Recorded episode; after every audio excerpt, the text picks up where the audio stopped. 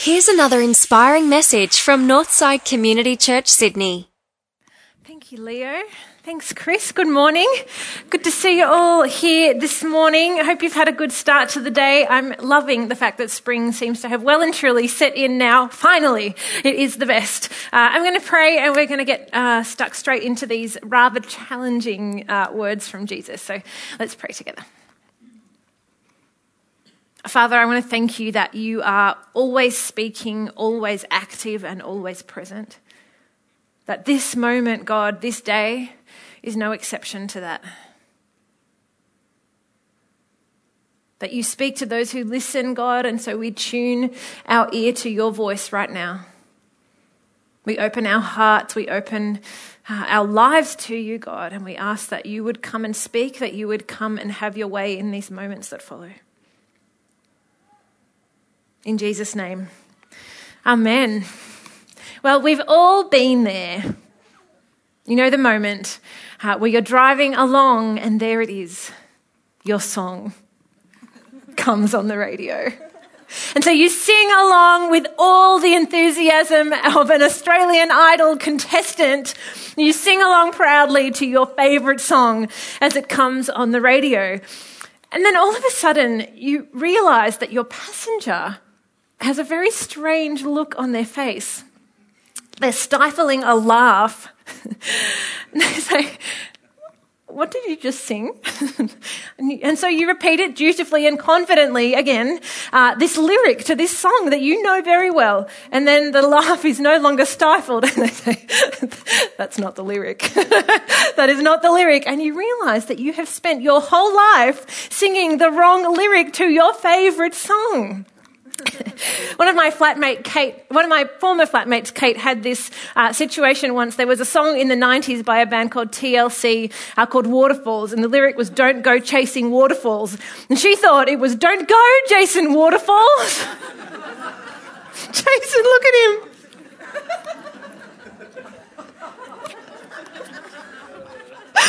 oh, I love it. It's so funny. Some other classics. Poor old Taylor Swift. Her, she had a classic recently. Uh, the lyric, got read it, I've forgotten what it was. Got a long list of ex lovers, the old Taylor.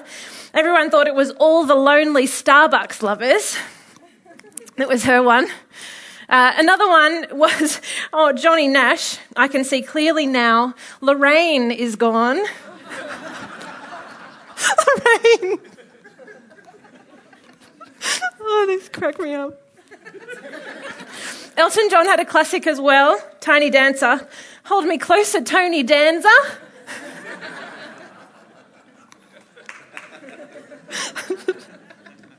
and my personal favourite from Bob Dylan's Blowing in the Wind The ants are my friends. They're blowing in the wind. Oh, look at him. Oh, poor old Bob. Isn't it so inconvenient? Oh. Isn't it so inconvenient uh, when someone points out to you um, that the songwriter actually intended the song that you've been singing all this time to be sung differently to how you've been singing it? Oh, that moment blows your mind apart, blows your whole world apart sometimes. The question Jesus poses to the Jews God's people in this passage is this What if life is supposed to be lived differently from how they've been living it all these years? What if? What if there's another way to be human, a way that is closer to the blueprint that the author of life, Jesus himself, intended for it?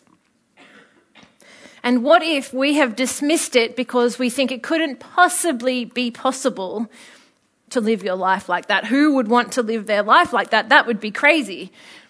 And it is, it's crazy love. We're in the middle of a series at the moment called Crazy Love, as you can see, uh, looking at the kinds of lives that God calls us as His people to live, the kinds of lives that just overflow with things of value to bless those around us in our lives. The kinds of crazy love that draws people, people's attention to God and shows people what He is truly like, because He is a God of crazy love who goes to great extremes to show people love and to make a difference in people's lives. But what Jesus talks about in this passage is really something else. I don't know if you caught it in the reading. He says this You've heard that it was said, love your neighbor and hate your enemy. That's the song lyric they've got wrong. But I tell you, the blueprint, the intention, the way the songwriter designed the song love your enemies. Say what? And pray for those who persecute you. Seriously? Seriously, Jesus.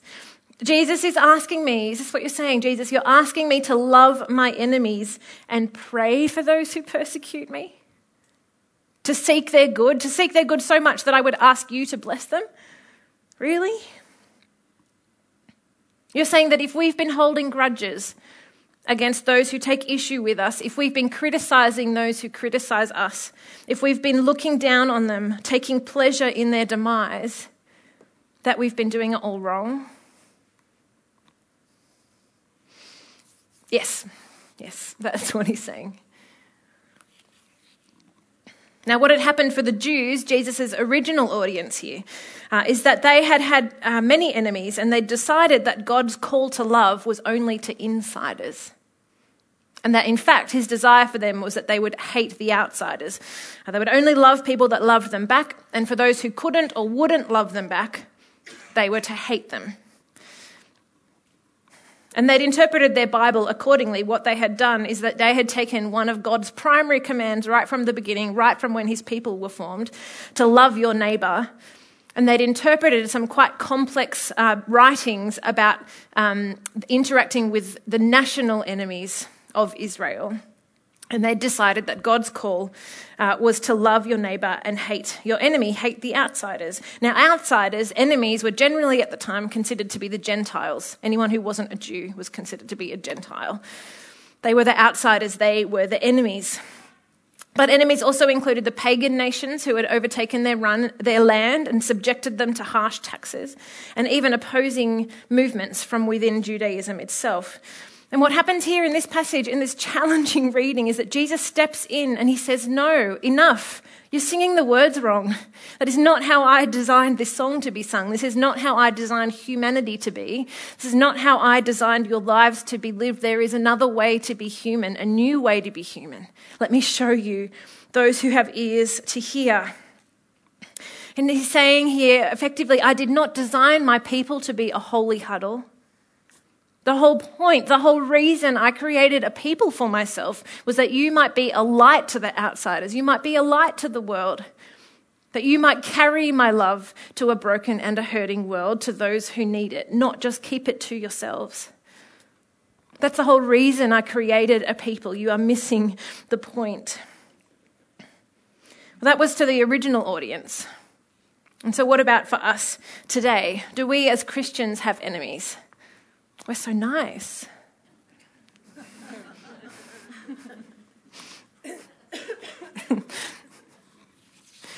Do we as Christians have enemies? I think as we consider this question, it's really important that we recognize that Christianity is no longer at the center of our society. We're a marginal people, a marginal faith. Christianity is not a popular, a popular faith worldview um, way of living your life. Popular is not a popular belief system. There are many people, you don't have to look far to see people, find people, meet people uh, who criticize Christians and Christianity, look down on Christians, think that you're stupid if you believe in Jesus. Uh, you don't have to look far uh, to see people who, are, who don't take, who the Christianity is not popular, and you don't have to look far to find people uh, who would hold that sentiment.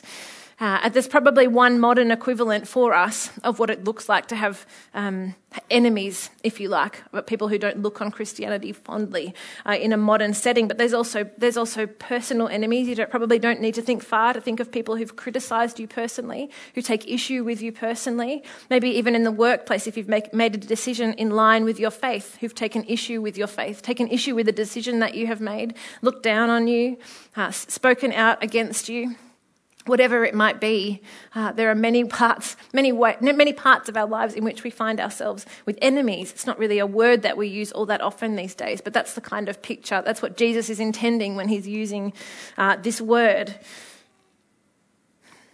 And I believe that Jesus is making the same call to us today, seeing as, yes, we do still have enemies of sorts. Today, I believe that he is making the same call to us today that he made to his people 2,000 years ago. The reason for that is that the call he makes flows out of who he is and he hasn't changed, and it flows out of the relationship that we have with him. It flows out of who we are in him. He says this verse, uh, leading into verse 45 Love your enemies and pray for those who persecute you, that you may be children of your Father in heaven. That's who we are. Now, being a child of God comes with the responsibility to bear the family resemblance don't know if you realize that, but that's part of the deal when you become God's child. You know how you, have you ever had somebody tell you you look like your mum or you look like your dad? It's the family resemblance. That's that's the idea that people look at us, that they look in on Northside Crow's Nest and they say, "Oh, that's what God looks like." That we bear our Father's image, that we bear His resemblance. That's His call to us. That's what it means to be a child of God. There's an intrinsic obligation in being a Christian to live like our Father lives, to live like a child of God. And it's as if He's saying, I made you my child in order to reflect me and to reflect my love to the world around you. And the last time I checked, God's love was for everybody, not just for the insiders, not just for the select few. And so, just as 2,000 years ago, God wanted all people to experience His love, the same is, uh, the same is true today. Why is that? Well, it's because the nature of his love is the same. Have a look at verse 46, 45. He causes his sun to rise on the evil and the good, and sends rain on the righteous and the unrighteous. Isn't that amazing? That that's what our God is like. It shows us that God's love is indiscriminate. He shows it to friends and enemies. It is overflowing. These will come up on the screen. It desires good for others. It is unrestricted. It knows no boundaries, certainly not the human ones that we construct according to who we think is worthy. It's unshifting, it's constant, it costs him. It springs from his nature rather than from the worthiness of the recipient. And it shows no partiality. This is crazy love. this is crazy love. This is who our God is. It's the kind of love that when we show it, it draws people's attention to God because it's so crazy. Where does a love like that come from? It's the only kind of love that accurately represents Him because it's the kind of love that He is, that He demonstrates. There's nothing crazy, as verses 46 and 47 point out, about loving those who love you back. If you love those who love you, what reward will you get? Are not even the tax collectors doing that? And if you greet only your own people, what are you doing more than others? Do not even pagans do that? As God's children, we are called to crazy love. Crazy in the way that we love and serve others indiscriminately. Now, this is tricky to apply as a lot of Jesus' words are. Uh, in Connect Group this week, uh, we were discussing, as we always do, discussing uh, Sam's sermon from last Sunday, discussing the passage of Scripture and, and, and Sam's sermon around it. And we stumbled upon quite a confronting idea that we threw around and discussed what that might mean for our lives. And we're challenged by this thought in particular if God's love is so generous, and to build on that today, if it's indiscriminate, if it's unrestricted, if it knows no boundaries, then why is it that there are so many people in the world who don't experience it? Why is it that there is still so much need? Why is it that there are so many people's lives that are untouched by that love? Why is it that there are so many parts of my love, of my heart, that are untouched by that love? Now, that's a complex question uh, to which I think there are lots of different answers and lot, that's nuanced. There are lots of different things that come into play with that. But one thought that we had and, and that challenged us and has stuck with me throughout this week is this What if it's because God has chosen to reach people with his love through his church? And what if we have decided for ourselves who is worthy of receiving that love and passed it on to some but not others? Could that be possible? Pulls your heart out, but could that be possible? That God's love is indiscriminate, it knows no boundaries, but we have put boundaries on it, on how willing we are to share it on who we consider worthy of sharing it. We take our cue based on our own judgments or on somebody else's actions for who and how we'll share love with, instead of simply being indiscriminate like our Father. It's challenging, hey? Could that be possible? We need to get this that we are not judge Every time we climb up into a judgment seat and make a judgment about who we deem worthy of experiencing the love of God that we have within us, somebody misses out. Somebody whom God gave himself to love misses out on experiencing what we hold in our hands and could extend to them because we've climbed up into a judge, the judgment seat and made a call about who we're going to show love to. Now, this is complex, there's more to it than that. But as an isolated thought, I think there's some truth to that. I think there's a challenge from Jesus to us as a community in that. I find this so hard to apply. I find this so hard to move forward in, primarily because of the posture of my own heart. If somebody offends me, the first thing that I want to do is get back at them. The first thing. That's the automatic reflex of my heart. I don't know about you. If somebody criticizes me, my heart way too quickly finds their faults. If somebody hurts me, my instinct is to withdraw relationship from that person instead of continuing to move forward in love and find the appropriate way of loving that person. It's really, really hard. I think one of the big questions, I don't know if this is in your mind already, one of the big questions for us, I think, is this. If I love my enemies, if I love the ones who criticize me, who look down on me, who hurt me, isn't that excusing it? Isn't that validating it? Isn't that letting them off the hook? Isn't that saying that it's okay?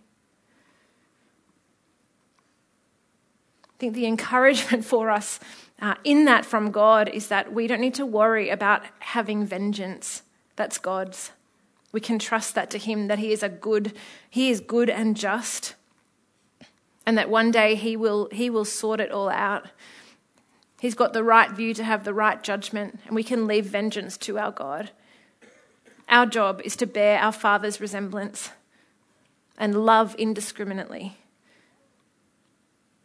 Now, it's complex too, isn't it? Because there are unsafe people in our world. And so love looks different depending on who you're loving. The call is the same, the outworking is very different. Is enabling bad behavior loving? No. And yet there's a call to love. And so it's in community. It has to be in community that we wrestle this out of how do I love somebody? If there's an unsafe person in my life, how do I love that person while remaining safe myself? While preserving love and well being for other people as well? How do I, how do I persist in the call to love somebody um, while discerning how that looks in its outworking? We have to do that in community. That's why I'm so glad I'm in this Connect group. We have, because there's a forum for me to throw these ideas around, to thrash this stuff out, to talk about it. It's really, really hard. All of that aside, important to work through, but as we land this sermon, for one thing to, for us to focus on practically, I think the question has to be at the, at, the, at the root of it how the heck do we get our hearts to want to seek the good of somebody who is our enemy? That's where it's got to start. And then all of the rest of that we work out in community. But how the heck do I get my heart to want to seek somebody who's good who's hurt me?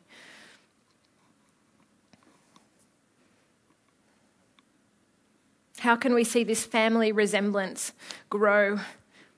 Grow in us so that when we are criticized, when we're challenged, our default response is love. Love is what overflows automatically from us when we're hurt, when we're criticized.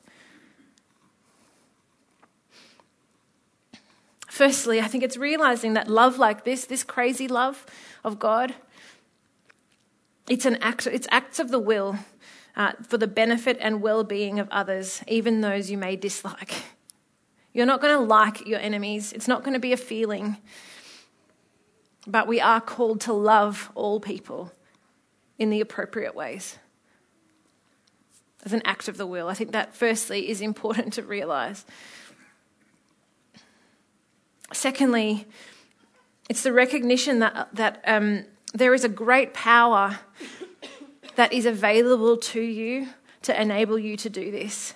A great resource from beyond yourself that comes into yourself to transform your heart in order to be able to do this. That's the God, the love of God for you. What struck me as I was preparing this message is that this type of experience of God's love is, is a recognition that, that his love first reached me when I was what? When I was his enemy. That God, the kind of crazy love he extends, he extends it to enemies, and that includes me. That includes all of us. That at one point in time we were, we were unwilling and unable to love God, that we each rebelled against God, and yet he still moved towards us in love, with constancy, with grace. Nothing to do with our worthiness, nothing to do with our merit, uh, overflowing from who He is. Because He is a, a, God who loves indiscriminately. When you are able to sit with that truth and experience that for yourself, what do you think that does for your heart? To see that all of us have been enemies of God and He has loved us all the same. What then happens when someone comes along and criticizes me? And they become my enemy.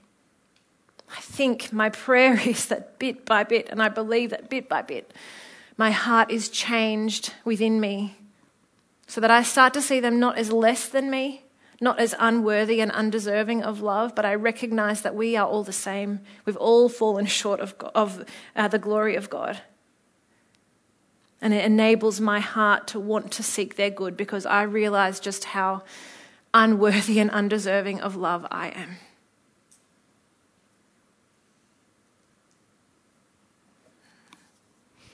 That God would love a sinner like me and make me into his child. You know, on the cross, when Jesus died in my place, died in your place, what he did is he spoke a blanket statement of love over humanity, a blanket statement. For me, for you, for each of our enemies. And it's not for us to choose who would receive that, who would experience that. We've experienced it just the same as they might. We are no more worthy or deserving than they are. They're no less deserving than we are. Can you sense how that truth might transform our hearts, shift our minds, and move our wills to be able to choose to choose love even when we don't feel like it.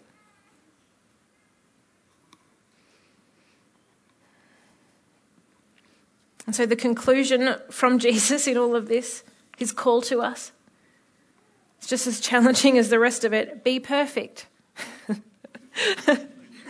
Thank you, Jesus. Be perfect, therefore, no pressure, yeah. Be perfect, therefore, as your heavenly Father is perfect. That does feel like a big call. But do you know what? There isn't pressure in that. Because He is the one who does the work in our heart. That's such a relief. If someone tell you, be perfect. But He's the one who does it in us. He is the one who fills us with an experience of His love so that crazy love might overflow through our lives. Now, it's important to understand in this that perfect here is not talking about sinlessness. It's not talking about moral impeccability. It's not talking about being a perfect, upstanding citizen. It's talking about perf- uh, perfect as in wholly and completely and fully expressing and demonstrating and representing and bearing the character and image of our Father. That all of us as Northsiders together might perfectly represent to our community what God looks like, so that people, when they look in, ah, oh, Northside, that's what God looks like. Would be a perfect picture, not a fractured picture, because we're not holding back God's love from people we deem unworthy, even though He's shown the same love to all of us.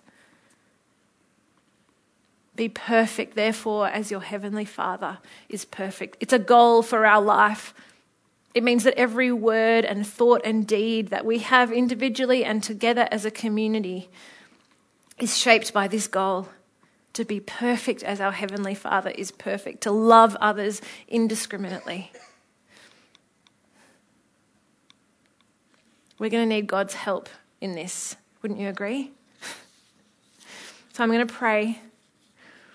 I'm going to pray that He fills us with His Spirit that He brings us together into deeper and deeper and deeper relationship with one another so that we can work this complex stuff out.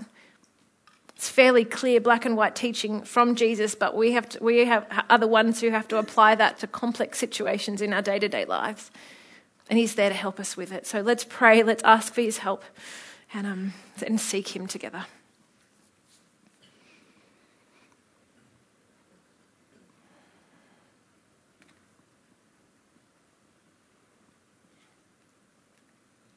Father, I thank you that you're here with us.